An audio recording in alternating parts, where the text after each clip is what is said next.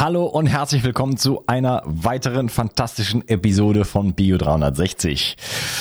Ich habe mich in diesem Gespräch mit Anne Filippi unterhalten. Ähm, Anne Filippi war mal ähm, so Star-Journalistin in Amerika und ähm, wir unterhalten uns aber jetzt über psychoaktive Substanzen und zwar sowohl, also es geht viel auch darum um, den, um das therapeutische Setting, dass man damit äh, Angststörungen, äh, Depressionen, äh, Traumata äh, bearbeiten kann. Also und dass es auch sehr viel Forschung auch an sehr sehr bekannten Universitäten gibt ähm, aber überhaupt, was man damit erreichen kann, was, was, was für Welten sich dort erschließen und was das für die Entwicklung des menschlichen Gehirns äh, überhaupt und, und der vielleicht sogar der, der Menschlichkeit an sich bedeutet. Also ein sehr, sehr spannendes Thema ähm, und äh, ja, wird auch Zeit mal, ich sag mal, darüber zu sprechen.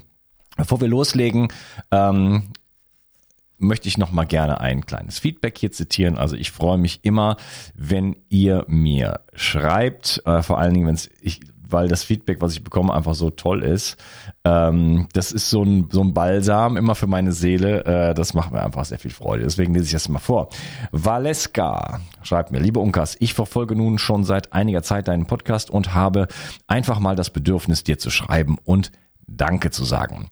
Besonders gefällt mir die Entwicklung des Podcasts. Ich habe ähnlich wie du vor ein paar Jahren, äh, vor ein paar Jahren eine Theta Healing Ausbildung gemacht und habe ebenfalls die Erfahrung gemacht, dass diese Technik mir nicht aus der Erschöpfung heraus helfen konnte. Äh, erst als ich mehr mit dem physischen Körper mich beschäftigte, kam ich Schritt für Schritt mehr in die Gesundheit und Vitalität. Äh, das Interview mit Dr. Jens Fleischhut hat, mir besonders, hat mich besonders beeindruckt und inspiriert und ich freue mich schon sehr auf ähnliche Folgen, wie du sie ja angekündigt hast. Äh, vielen Dank für deine Arbeit und Inspiration. Jetzt kommen noch ein paar Wünsche. Ähm, Genau, der Podcast verändert sich, er hat sich schon immer irgendwo verändert. Es gibt immer, äh, ganz am Anfang waren so sehr so die physischen Themen. Dann habe ich das so ein bisschen schon im zweiten Jahr so auf eine etwas höhere Metaebene gehoben. Die physischen Themen sind irgendwie immer noch auch da. Äh, dann kam so ein bisschen mehr Politik, Geschichte habe ich dann reingebracht, klar durch die Ereignisse, die mich dann natürlich auch sehr bewegt haben. Ähm, jetzt ist für mich die, die, die, die, ich sag mal, Bewusstseinsentwicklung des, des, des, des Menschen, auch meines, so ins, insbesondere meine Bewusstseinsentwicklung halt in, äh, in, in den Fokus geraten. Und deswegen ändert sich natürlich auch da, da die Themen so ein bisschen. Ich meine, ich halte das Format sehr bewusst, sehr, ähm, sehr ähnlich ähm, und ändern nicht irgendwie alle alle drei Tage irgendwas komplett am am, ne, am, am, am Format oder wie ich es mache.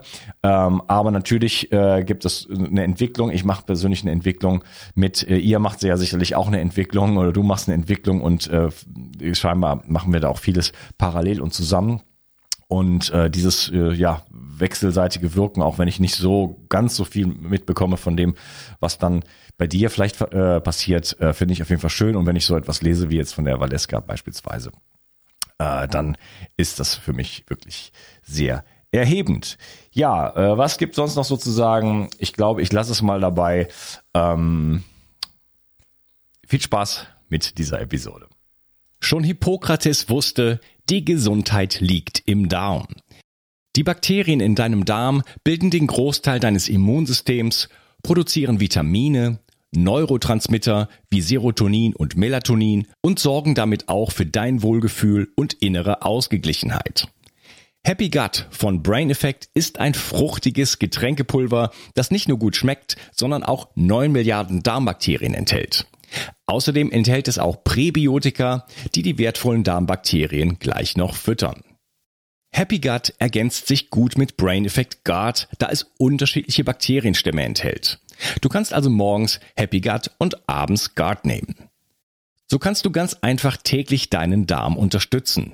Denn für den Darm kann man gar nicht genug tun. Und das Beste ist, mit dem Gutscheincode BIO360 bekommst du einen satten Rabatt auf deine Bestellung. Den Link findest du wie immer in den Show Notes. Hol dir jetzt die wohlschmeckende Unterstützung für deinen Darm. Bio 360. Zurück ins Leben. Komm mit mir auf eine Reise. Eine Reise zu mehr Energie und fantastischer Gesundheit. Ich möchte dir das Wissen und den Mut vermitteln, den ich gebraucht hätte, als ich ganz unten war. Dabei will ich dir helfen, wieder richtig in deine Energie zu kommen. Zurück ins Leben. Hallo Anne, schön, dass du hier bist. Hallo, äh, ich freue mich sehr, ähm, dass ich zu Gast sein darf auf deinem Podcast heute. Hm. Ja, wir wollen äh, uns ja. über äh, bewusstseinserweiternde Substanzen unterhalten. Ein Thema, was ich jahrelang auf die lange Bank geschoben habe. Okay. Ähm, ja, vielleicht auch aus Angst, dass da, dass, dass Leute dann jetzt, was ist das so ein Thema, das, das ist ja nicht mehr wissenschaftlich oder irgendwie so, ne, äh, warum redet er jetzt darüber? Aber ähm, ja, durch den Lauf der Weltgeschichte traue ich mich jetzt dann doch eigentlich auch jedes Thema anzufassen. es ist ja lächerlich geworden, so nach dem Motto. Also kann man darüber auch mal reden und ja. äh, dann kann ich auch äh, mich noch weiter outen. Ich oute mich hier eh äh, bis zum Umfallen. Ähm, deswegen freue ich mich drauf. Bevor wir einsteigen, ähm, kannst du dich vielleicht mal ein bisschen vorstellen. Was hast du gemacht? Wie bist du dann überhaupt zu dem Thema gekommen und was machst du heute? Genau, also ich, mein Name ist Anne Philippi, ich bin die Gründerin des The New Health Club und ich war sehr lange Zeit Journalistin ähm, für Condé Nast Titel wie Vogue, GQ und Vanity Fair, aber auch für die Süddeutsche Zeitung und FAZ und war sechs Jahre in Kalifornien, ähm, in Los Angeles, als Hollywood-Reporter damals für GQ, was irgendwie eine sehr interessante Zeit war. Und dann kam ich 2016, 17 ungefähr wieder zurück nach Berlin und hatte einen Roman geschrieben. Und ich merkte aber so, das ist für mich nicht so eine wirkliche Perspektive. Und ähm, ich habe dann eben wirklich aus, sagen wir mal, eher persönlichen Gründen ähm, psychedelisch geführte Therapie entdeckt, weil ich eben auch 15 Jahre Gesprächstherapie gemacht habe, die mich eigentlich nie wirklich irgendwo hingebracht hat. Und dann habe ich 2018 dieses Buch von Michael Pollan gefunden, was wahrscheinlich sehr viele Leute gefunden haben in diesem Jahr, schien mir. Und was heißt How to Change Your Mind? Und ich las das Buch und war entschlossen, das jetzt auch zu machen, also eine psychedelisch geführte Reise. Das habe ich dann auch gemacht. Ähm, eine hochdosierte Psilocybin, Magic Truffle Erfahrung in den Niederlanden. Und daraufhin habe ich mich entschlossen, den Podcast zu gründen. Der heißt The New Health Club. Und dort ging es vor allen Dingen mal darum, äh, Gründer, CEOs, äh, Wissenschaftler, ähm, quasi Thought Leaders, wie man so sagt, aus der neuen psychedelischen Welt, die gerade dort anfingen, sich zu entwickeln, zu interviewen und vorzustellen. Und es war eben auch so ungefähr zu der Zeit 2019, 20, als diese Psychedelic Industry oder dieses neue Ökosystem sich so sehr stark zu, weiterentwickeln zu beginnen. Also mit Firmengründungen, Investments und so weiter. Und dann ähm, sind wir letztes Jahr in ein Accelerator-Programm gekommen von Axel Springer und Porsche, die zum ersten Mal auch in ein Psychedelic-Unternehmen sozusagen investiert haben, was sehr, also da bin ich sehr stolz drauf. Echt? Ja. Und ähm, weil ich, weil ich es per se immer interessanter finde, wenn das in so einem größeren Kontext stattfindet, als in so einem ganz kleinen, überschaubaren, eh schon überzeugten Kontext. Und dann sind wir sozusagen, haben wir uns da immer weiter reinentwickelt und in diesen Accelerator und haben überlegt, wie kann man jetzt eigentlich eine wirkliche Company daraus bauen und haben dann angefangen mit ähm, Fieldtrip zusammenzuarbeiten in Amsterdam, die ein legales Truffle Retreat sozusagen dort eröffnet haben. Also Truffles sind in Holland die Bezeichnung für Magic Mushrooms. Magic Truffles heißt es dort. Und ähm, mit denen gibt es jetzt eine sehr starke Kollaboration. Und was wir sozusagen jetzt angehen, ist, wie man Strukturen bauen kann, um psychedelisch geführte Therapien ähm, einem Leadership-Team oder auch Angestellten eines Unternehmens auf eine Art anbieten kann, dass es sozusagen den Menschen dort hilft oder sie supportet, einfach diese wahnsinnig großen Veränderungen zu begleiten, die wir ja gerade so ziemlich täglich erleben. Also seit den letzten zwei Jahren sind wir ja noch mal mehr äh, von täglichen Veränderungen sozusagen begleitet. Und genau, und das, das ist quasi der, der aktuelle Status, wo wir jetzt gerade stehen. Okay, äh, spannend. Ich komme mal gleich noch wieder ja. darauf zurück, äh, mhm. die Veränderungen begleiten und so weiter. Da habe ich mhm. einige Fragen. Aber lass noch einen Schritt zurückgehen. Ähm, ich kann mir vorstellen, dass einige, äh, die jetzt hier zuhören, mit Magic Mushrooms und Truffles und so jetzt erstmal gar nichts anfangen können. Ja. Mhm. Äh, worüber reden wir hier eigentlich genau? Also wir, du redest über Pilze. Ja, was, sind genau. das für, was sind das für Pilze? Und reden wir eigentlich über Drogen? Reden wir über eine Medizin? Reden wir über, über was reden wir hier eigentlich? Genau, also natürlich, du sagst es schon richtig, also die meisten, die, unsere Hauptwahrnehmung von, sagen wir mal jetzt Magic Mushrooms, also das sind eben psychedelische Pilze. Also in Deutschland werden sie auch manchmal äh, Zauberpilze genannt, was ähm, die korrekte Bezeichnung ist, die in der FAZ mhm. steht zum Beispiel. Wir haben früher das immer heißt, Psyllos gesagt. Ja, das so das würden wahrscheinlich auch einige Leute verstehen, aber es sind in der Tat äh, momentan, wenn man von der legalen Perspektive kommt, gel gelten diese Pilze als Drogen natürlich noch. Also das heißt, nach dem deutschen Betäubungsmittelgesetz, das muss man auch nochmal wirklich klar sagen, sind es illegale Substanzen, die man in Deutschland ähm, nicht wirklich offiziell kaufen kann bzw. züchten kann wenn man sonst eigentlich eine illegale Substanz herstellen würde. Das ist immer noch der aktuelle Stand. Ja, man kann aber auf eine Kuhwiese gehen und sie finden. Kann man machen, genau. Aber so, du könntest es für dich persönlich machen, aber wenn jemand dich sozusagen jemand anders davon erzählt, dann hättest du möglicherweise schon wieder ein Problem. Man muss es einfach wirklich erstmal ganz klar sagen, dass das immer noch der Stand ist, was ja auch ein bisschen diese komische Situation ist, in der wir gerade sind. Also auch mit Cannabis, aber das Cannabis ist nochmal ein anderes Thema.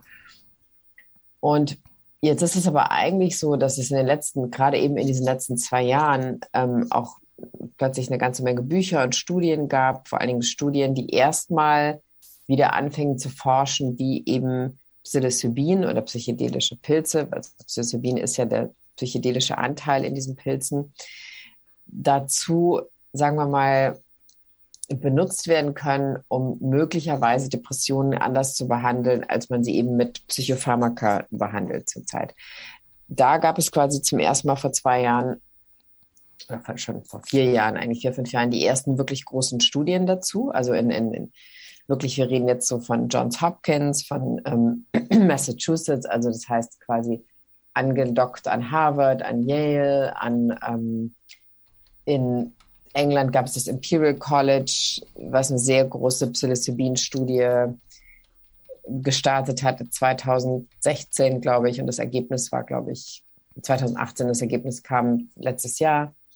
Dann die Charité in, in Berlin hat eben auch zwei Studien und so weiter. Also das heißt, es gibt erstmal eine, sagen wir mal, wissenschaftliche Beschäftigung plötzlich mit diesem Potenzial von Psilocybin, was man damit eigentlich an Mental Health und, und Depressionskrankheiten möglicherweise heilen kann oder beziehungsweise sich anders diesen, diese Substanz benutzen kann, als man es jetzt eben mit Psychopharmaka macht.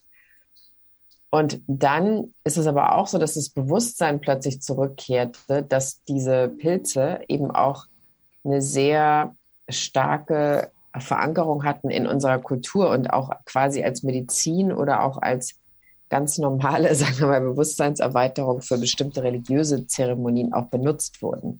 Und es gibt da dieses tolle Buch von Brian Muarescu, das heißt The Immortality Key.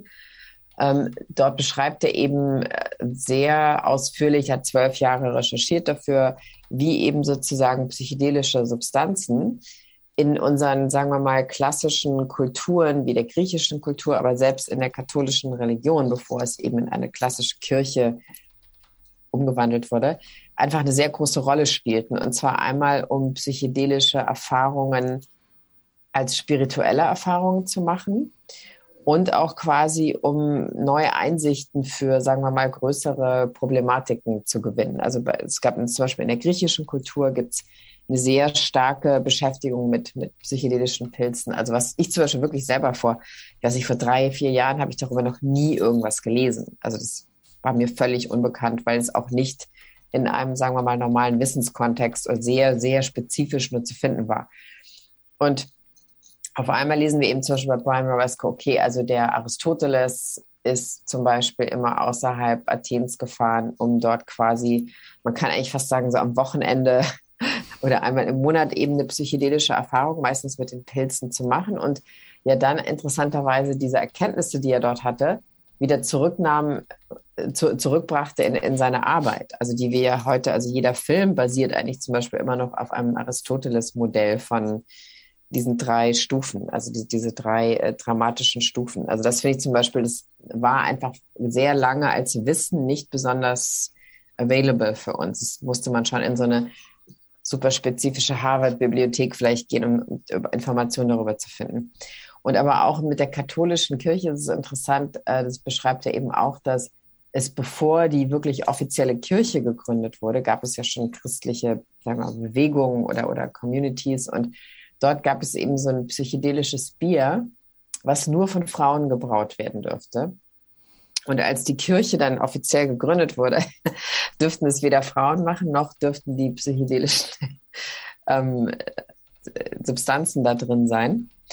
Und auch das ist was, was ich wirklich noch nie gehört hatte vorher. Und, und jetzt plötzlich ist er eben zum Vatikan gegangen, hatte dort Einsichten in Schriften aus dieser vorchristlichen Zeit sozusagen. Und das finde ich zum Beispiel eine der größten sozusagen Wiederentdeckungen, dass, wie, wie stark eigentlich solche Erlebnisse in unsere, man kann es ja eigentlich sagen, europäische und natürlich auch internationale, jetzt mit Südamerika und Ayahuasca, in unsere Kultur eigentlich schon längst integriert sind.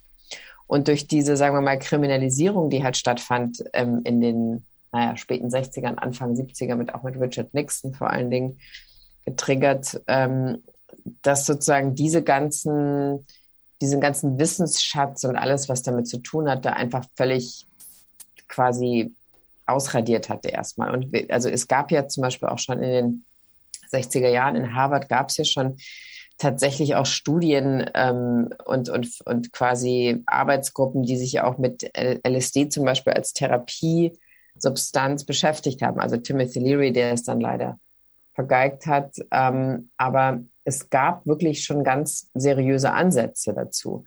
Und dann, wie gesagt, wie wir alle wissen, gab es diesen großen Break. Also es war eben alles illegal, es war alles plötzlich ähm, so, auch dass Universitäten nicht mal die Erlaubnis hatten, daran zu forschen. Und dann ungefähr so, ich würde mal sagen, so 2012, 13 erinnere ich mich, habe ich die ersten Artikel gelesen, damals in Amerika noch über, ähm, über Microdosing von Unternehmensgründern oder, oder CEOs oder, oder Startup-Gründern. Und plötzlich kam dieses Thema auf eine ganz interessante Art wieder zurück. Also vielleicht tatsächlich erst über bisschen über Silicon Valley. Dann plötzlich lernte man aber auch, okay, Steve Jobs hat auch ähm, darüber gesprochen in seiner Biografie, dass er Apple zum Beispiel eigentlich gegründet hat, basierend auf ähm, intensiven LSD-Erfahrungen, die er gemacht hat. Also was dazu geführt hat, dass Apple nicht nur ein Computer wurde, sondern eine ganze Welt, also eine ganze Vorstellung einer Ästhetik. Und ich glaube, dann kam als nächster Schritt diese Erkenntnis, dass schon vor Corona diese wirklich irrsinnigen Depressionszahlen, also diese große Mental Health Crisis und auch Abhängigkeitskrise, also in Amerika diese Fentanyl beziehungsweise Heroin, also Billig-Heroin-Welle von, von abhängigen Menschen, dass das einfach nicht mehr irgendwie in den Griff zu kriegen war, beziehungsweise sich immer verschlimmerte. Und man auch gleichzeitig merkte, diese alten Tools, also die momentan noch existierenden Therapien oder auch Psychopharmaka, sind eigentlich nicht mehr so, dass sie wirklich wirklich was bringen, um es mal jetzt ein bisschen salopp zu sagen.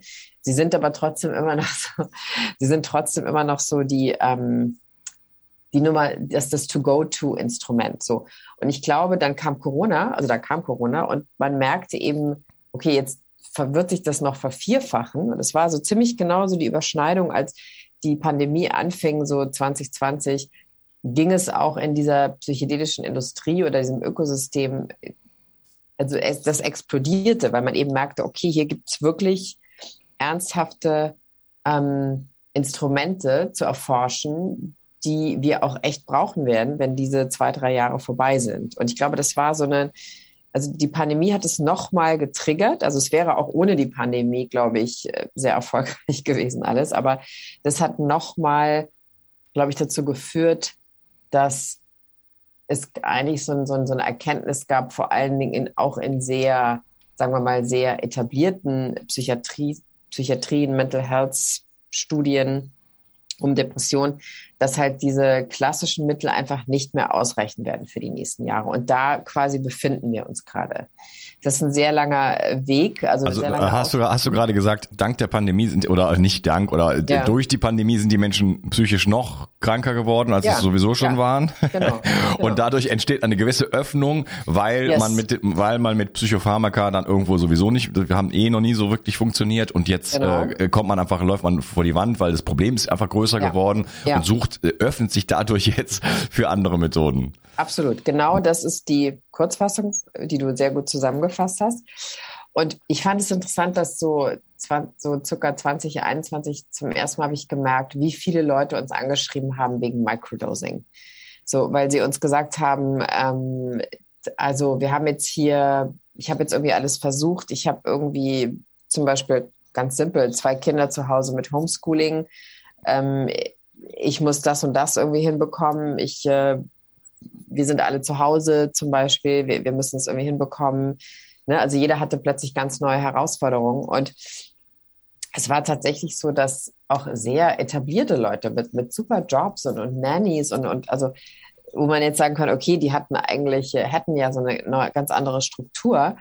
Trotzdem, es gab wirklich eine ganz große Welle plötzlich von von Anfragen, wie man denn microdosen könnte, wo man das machen kann, wo man es kaufen kann. Und wie gesagt, nochmal, es ist immer noch eine illegale Substanz, wenn man das in Deutschland äh, einkaufen würde von Holl aus Holland zum Beispiel. Aber ich fand wirklich interessant, wie diese so ein kleiner Tipp, mal, Tipp am Rande. Ja, ja, ja vielleicht sagst du es hier besser nicht. Wo der Tipp, also ich meine natürlich so, es gibt Mittel und Wege, aber jetzt mal rein von der wirklich faktischen Betrachtungsweise. Und ich finde es auch wichtig, dass man das sagen sollte, dass es immer noch so ist durch dieses Betäubungsmittelgesetz. Und natürlich, wir sind jetzt, wir haben eine neue Regierung in Deutschland, die sich gerade auch. Ähm, die sind sowieso alle auf Drogen. Sorry, ich mal meinen Sarkasmus-Modus einschalte. Das weiß ich nicht. Die haben jetzt wahrscheinlich heute und morgen auch noch ein paar andere Probleme, aber danach, glaube ich, wird es wieder also wird es wieder, die, kurz gesagt, die FDP zum Beispiel hat sehr viele Mitglieder, die sehr offen einer Legalisierung sind gegenüber. Und ich glaube, in den nächsten Jahren wird sich eben aufgrund dieser eben Studien, die gerade stattfinden weltweit, werden sich, glaube ich, schon Dinge sehr stark verändern, dass man zumindest, sagen wir mal, die Möglichkeit hat, vielleicht auch in ein paar Jahren in Deutschland hm, eine psychedelisch geführte Therapie zu machen. Ich glaube schon, dass das nicht mehr völlig utopisch ist. In Holland kann man es ja schon machen wie immer in Holland konnte man ja schon immer sehr viele Dinge machen.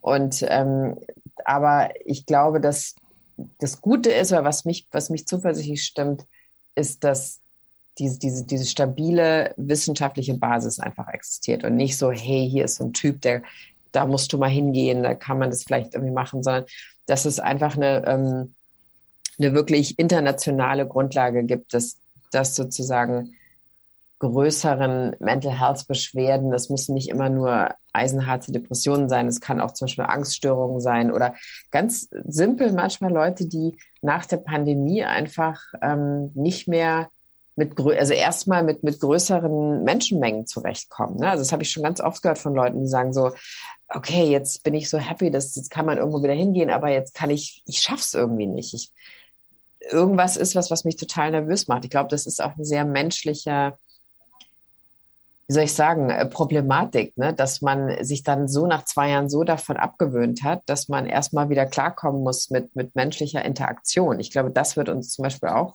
erwarten als, als größere Fragestellung, wie das eigentlich funktioniert. Mhm. Ja, das ist ja auch gewollt, das behaupte ich jetzt einfach mal lassen wir mal so kurz so stehen. Nur um diese, diese Geschichte ähm, Droge und, und Substanz und so weiter ja. nochmal so ein bisschen abzuschließen. Ähm, wir haben ja Alkohol und Tabak ist ja, äh, Tabak ist ja äh, legal und macht natürlich massive Schäden in der Bevölkerung. Ja, natürlich, ja klar. Von, von, von, von, von, äh, von Leberzirrhose über äh, Lungenkrebs und was weiß ich was alles, äh, Passivrauchen und ähm, Autounfälle, also Tote, wo da auch Dritte mit beteiligt sind und so weiter. Also es ist nicht ganz ohne. Ja? Mhm. äh, ich kenne da, ich kenn da keine Statistiken, aber wir haben also Dinge, die legal sind, die halt wirklich sehr, sehr gefährlich sind.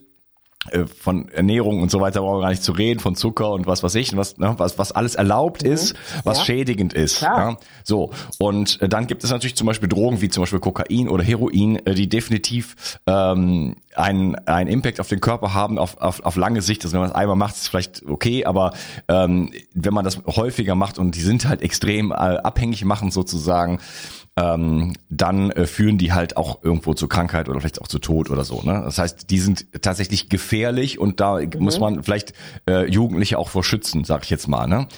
Ähm, die, die Substanzen, über die wir hier sprechen, wir reden über Psilocybin, also diese äh, halt äh, Pilze, gibt verschiedenste, wir reden über LSD, wir reden vielleicht über noch ein paar andere Sachen, für Ayahuasca, DMT, Ketamin, mhm, MDMA. Ja. Ähm, das sind also gut, MDMA ist vielleicht mal was anderes, aber das sind Substanzen, also ein Psilocybin, das ist keine Alltagsdroge. Das nimmt man nicht, wenn man irgendwie auf eine also man kann man nehmen, wenn man auf eine Party geht, aber das ist vielleicht nicht die beste Idee. Nee. Ähm, worüber wir sprechen, ist ein kontrollierter Einsatz äh, zu, zu äh, spirituellen oder, oder therapeutischen Zwecken. Ja, und es ist keine Sache, wo man auch am nächsten Tag Lust hat, oh, das, das mache ich jetzt noch wieder und nee, dann am nächsten Tag nee. wieder und dann wieder und dann wieder, jeden Tag, jeden Abend, das geht überhaupt gar nicht. Das, nee, und das Interessante an Psychedelics ist auch, ähm, dass je häufiger man sie macht, umso weniger wirken sie. Also das, das äh, ist bei LSD so, bei Psilocybin, bei MDMA ähnlich sozusagen. Also und sagen wir mal so, ich glaube, man muss es einfach so erklären, dass man sagt, also ganz viele die Substanzen, die du gerade genannt hast, ne? das sind ja alles Substanzen, die den meisten Menschen auf einem Level präsentiert würden, wie Heroin oder Kokain auch zum Beispiel. Also das so, wenn ich jetzt zum Beispiel an meine Schulzeit denke und es dort um solche Drogenfragen ging, dann hatte man eigentlich all diese, also DMT, das war jetzt vielleicht nicht dabei, aber all diese ganzen ähm, Substanzen waren eigentlich auf einem Level sozusagen, ne? also wurden einem als solches präsentiert. Und äh, es ist aber so, dass zum Beispiel Heroin und Kokain sind ganz klar keine psychedelischen Drogen. Das sind einfach andere Arten von Substanzen. Ich will es jetzt auch gar nicht, sagen wir mal, also wie, wie die verwendet werden, wissen wir ja. Ich glaube aber ein sehr, sehr wichtiger Punkt, der jetzt auch in diesen ganzen neuen Studien quasi sich, sagen wir mal, herauskristallisiert und auch irgendwie eine, eine der wichtigsten neuen Herangehensweisen ist, ist es zum Beispiel diese Frage dieser Sucht. Ne? Weil ich meine, natürlich, die, was wir so gelernt haben als Narrativ ist, du nimmst eine Droge, du bist dann abhängig davon und ähm, das war's dann sozusagen. Dann ist dein Leben ruiniert und du weißt nicht mehr, wer, wer du bist und du verlierst dich und so weiter. Und das ist ja wiederum auch das, was wir, ähm, ich sage jetzt mal in so einem Film wie Christiane F. oder so, alle auch kennen, also dieses Narrativ. Das ist ja nicht nur erfunden sozusagen. Und ich glaube aber, die ganz große, wie soll ich sagen, der ganz große Paradigmenwechsel, der gerade auch stattfindet, getriggert durch diese psychedelischen Studien, ist quasi die Anerkennung, dass für einige Menschen eben, die vielleicht später klassisch abhängig werden von allem Möglichen, kann ja auch Alkohol sein oder eben das Heroin oder, oder Kokain, oftmals ein wirklich so früh oder so un, sagen wir mal, erkanntes Trauma ist, was sie irgendwann erlebt haben, was manchmal im ganz klassischen Erzählen bei einem Therapeuten gar nicht mehr unbedingt nachvollziehbar ist. Also wenn es nicht gerade so ein schlimmer Autounfall oder die Eltern sind gestorben oder irgendwie sowas, sondern es gibt tatsächlich Leute, für die sind ganz von außen betrachtet recht minimale Einschnitte in ihren Kindheitserfahrungen so stark, dass sie irgendwann vor allen Dingen, wenn sie dann meistens so über 30, 40, sagen wir über 40 werden, dass auf eine sehr interessante Art dieses Thema doch immer wieder zurückkommt. Und auch wenn es ihnen gar nicht erstmal selbst bewusst ist. Und da kommen eben sozusagen Psychedelic, kommt eben sozusagen psychedelische Therapie ins Spiel, dass durch zum Beispiel geführte Therapien mit Psilocybin oder eben auch MDMA, also es eignet sich auch sehr gut dafür für posttraumatische Stress sind, äh, also dieses PTSD, es gibt auch diese Post-Traumatic Stress Syndrome, weiß mir nicht, wie der deutsche Begriff heißt, aber es gibt auch einen deutschen Begriff dazu. Ähm, das heißt, in diesen Therapien kommen viele Leute zum ersten Mal überhaupt auf diese, ich sage jetzt mal, auf dieses versteckte Trauma, was sie eigentlich gar nicht ohne diese Bewusstseinserweiterung sehen würden und sie würden auch keine Begegnung haben mit diesem Trauma. Und erst durch die Erweiterung, also wie es wirklich so heißt, die Erweiterung ihres Bewusstseins mithilfe dieser Substanzen sind sie eigentlich in der Lage, das überhaupt erstmal zu erfahren oder vielleicht auch zu sehen zum ersten Mal in einer Erfahrung.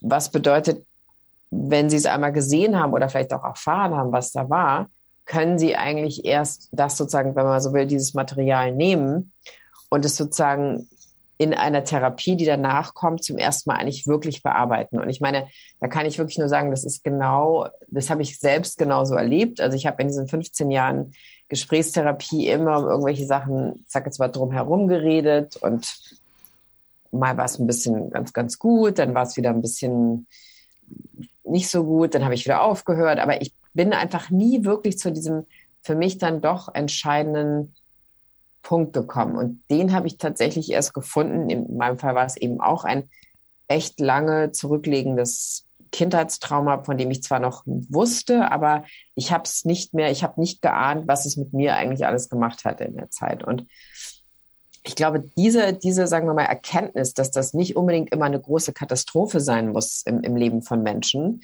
Hm. Manchmal ist es, es ja auch sehr, sehr easy zu sehen. Also zum Beispiel, ähm, wenn jetzt äh, kleine Kinder, wie wir es jetzt gerade haben, quasi von ihren Eltern getrennt werden oder von ihrem Vater getrennt werden und äh, ja, sie wissen nicht, wann kommt der wieder. Also das kann zum Beispiel schon einfach ein sehr starker Motor sein, um im späteren Leben einfach solche Sachen zu erfahren. Nur wir haben halt diese Art der Betrachtung bisher eigentlich, ich will nicht sagen ignoriert, weil wie gesagt, wenn Menschen was Schlimmes passiert ist, dann ist es ja, okay, er hatte einen Unfall, er hatte so und so, dann muss es ja sein, dass er darunter oder sie darunter leidet.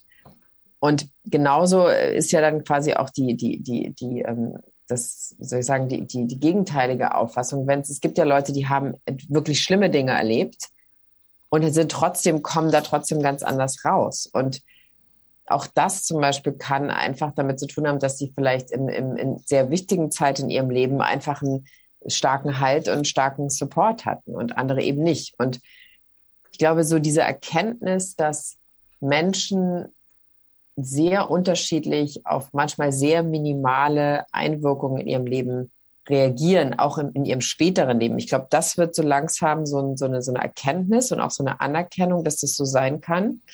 Und auch wie das zum Beispiel eben zu, zu sagen wir mal jetzt, um es bei diesem Drogenthema zu bleiben, zu einfach so großen Unabhäng also so großen Abhängigkeitsstrukturen oder auch, auch Süchten führen kann. Und warum das letztendlich so gekommen ist bei der Person. Bisher hatten wir ja kaum die Möglichkeit, das rauszufinden. Also die Leute gehen in eine Entzugsklinik, dann ist es vielleicht mal ganz gut eine Weile, weil man ist in diesem Kontext. Und wir kennen es ja, dann geht man wieder raus, dann relapsen Leute, sie, sie fangen wieder von vorne an. Und je häufiger sie quasi zurückkommen, umso schlimmer wird es für sie, das überhaupt noch irgendwie hinzukriegen. Mhm, weil dann die, das Vertrauen natürlich schwindet. Genau. Kann, das genau. heißt, heißt das, äh, dass man, man kann mit psychedelischen Substanzen äh, eben halt an, der, an dem, an dem, an dem Trauma, was ja. verantwortlich ist für die, für die Sucht Ganz arbeiten? Genau. Ganz genau. Ja, genau, so ist es. Genau. Ja, genau, wie geil ist das denn? Ja. Und ich meine, natürlich, das ist kein, also kein einfacher Prozess natürlich manchmal. Das ist natürlich auch schmerzhaft manchmal. Es ist ähm, schwierig. Ich will auch gar nicht sagen, es ist immer so, ja, man nimmt eine Pille und dann weiß man ja, was los war und dann ist alles super. Und es ist immer noch ein Prozess auch nach der Einnahme. Aber ähm, es ist wirklich so, dass diese, ich sag mal, diese Informationen, die man durch diese Einnahme, begleitete Einnahme überhaupt mal hat, das ist eigentlich das wirklich, worum es geht. Weil, weil wir wissen ja auch, dass also quasi durch die also andersrum gesagt, ohne die Psychedelika zum Beispiel, wenn wir einfach so versuchen, an solche sehr schmerzhaften Informationen in uns ranzukommen, das wird gar nicht funktionieren, weil unser Gehirn und unser System sagt so, nee, ich gehe da nicht hin. Also ich mache das nicht, ich gucke mir das nicht an, ich will das nicht. Und es ist eigentlich wie so ein Selbstschutz, ähm, der quasi sagt so, nee, ähm, das ist zu, das ist zu schmerzhaft für mich, da kann ich nicht einfach so hingehen. Und das ist auch völlig normal. Das ist von unserem Gehirn und von unserem System auch genauso eingerichtet. Ein gutes Beispiel ist zum Beispiel immer diese MDMA-Therapie für ähm, Kriegsveteranen aus Amerika. Also wenn wir sagen Veteranen, heißt es auch Leute, die im Irak waren, die auch noch ziemlich jung sind zum Beispiel. Und die zurückkommen und ähm, super traumatisiert sind und sich letztendlich umbringen wollen, längerfristig. Also das gibt es sehr oft innerhalb dieser Veteranen-Community. Und tollerweise gibt es da eben so ein paar Organisationen jetzt, die quasi Veteranen helfen, wenn sie das machen wollen, wenn sie eine psychedelische Heilung, sagen wir mal, ähm, anstreben, die denen quasi weiterhelfen, was sie da machen können. Und es gibt da auch ein paar Filme drüber, wo man wirklich sehen kann, dass Soldaten oder Veteranen, die quasi im, zum Beispiel neben ihnen, neben ihnen wurde jemand erschossen, ihr bester Freund vielleicht, und das war es dann, sie mussten nach Hause geschickt werden, sie konnten irgendwie nicht mehr, dass sozusagen überhaupt erst diese MDMA-Therapie, also man muss sich das so vorstellen, die liegen auf dem, liegen auf einem, einem safen, ähm, schönen Bett in einem schönen Raum, sind begleitet von zwei Therapeuten, meistens Mann und Frau, damit man ein bisschen so eine Elternsituation hat, nehmen halt eine bestimmte Dosis MDMA und sind quasi dadurch in der Lage, überhaupt anzugucken, was da eben passiert ist, was, was sie eigentlich dazu gebracht hat, ähm, ihr eigenes Trauma so quasi so, so da reinzugehen. Und durch diese, diese, sagen wir mal, die Möglichkeit, diese dann doch super schmerzhafte Situation überhaupt mal wiederzuerleben, aber eben durch die psychedelische Substanz ist es ihnen eben möglich. Und sie empfinden halt nicht diesen Schmerz, sondern können das einfach erstmal nur beobachten, was da eigentlich passiert ist und es den beiden Therapeuten, Ärzten dann erzählen, wie das war. Und quasi das auch mit den so, mit, mit diesem, sagen wir mal, mit diesem Tool einfach durcharbeiten können, sozusagen. Und ohne dieses Tool, in dem Fall MDMA, wäre das einfach nicht möglich, weil sie, wie gesagt, da gar nicht eigentlich hinkommen können. Es wäre einfach viel zu schmerzhaft. Mhm. Du hast eben von Informationen gesprochen und da würde ich gerne ja. mal ein bisschen näher drauf eingehen, was man und, und dass, wir, mhm. dass wir mal so ein bisschen äh, versuchen, das ja. äh, zu beschreiben, was dann überhaupt da ja. passiert. Und zwar im nächsten Teil. War schön, dass du dabei warst und freue mich auf den zweiten Teil mit dir. Mach's gut, ciao. Ciao. Wenn du hier schon länger zuhörst, weißt du, wie wichtig heutzutage Entgiftung zur Erhaltung deiner Gesundheit ist. Seit Anbeginn setze ich auf medizinisches Zeolit in meinem Entgiftungsprotokoll. Nun gibt es endlich das ultimative Zeolit-basierte Entgiftungsprodukt von Bio 360. Nach der Originalrezeptur von Professor Dr. Karl Hecht bekommst du 50% mikronisiertes Zeolit und weitere 50% Montmorillonit im Mironglas. Besser geht es nicht mehr. Beide Vulkangesteine entgiften dich von Schwermetallen, Histamin und anderen Toxinen. Das Montmorillonit legt zusätzlich einen Schutzfilm um deine Darmschleimhaut und wirkt dadurch beruhigend und schützend. Dadurch kann sich der Darm beruhigen, Allergien und Nahrungsmittelunverträglichkeiten kommen zur Ruhe. Wenn du nur eine Sache für deine Entgiftung und deinen Darm tun möchtest, dann ist es sicherlich Seoband mit Bio 360. Den Link findest du wie immer in der Beschreibung und in meinen Empfehlungen unter Entgiftung. Mit dem Gutscheincode BIO360 bekommst du einen Rabatt und wenn du dir einen Vorrat für sieben Monate anlegst, bekommst du auch die Versandkosten geschenkt. Das Zeolit ist übrigens praktisch unendlich haltbar. 360. Zurück ins Leben. Komm mit mir auf eine Reise. Eine Reise zu mehr Energie und fantastischer Gesundheit. Ich möchte dir das Wissen und den Mut vermitteln, den ich gebraucht hätte, als ich ganz unten war. Dabei will ich dir helfen, wieder richtig in deine Energie zu kommen. Zurück ins Leben.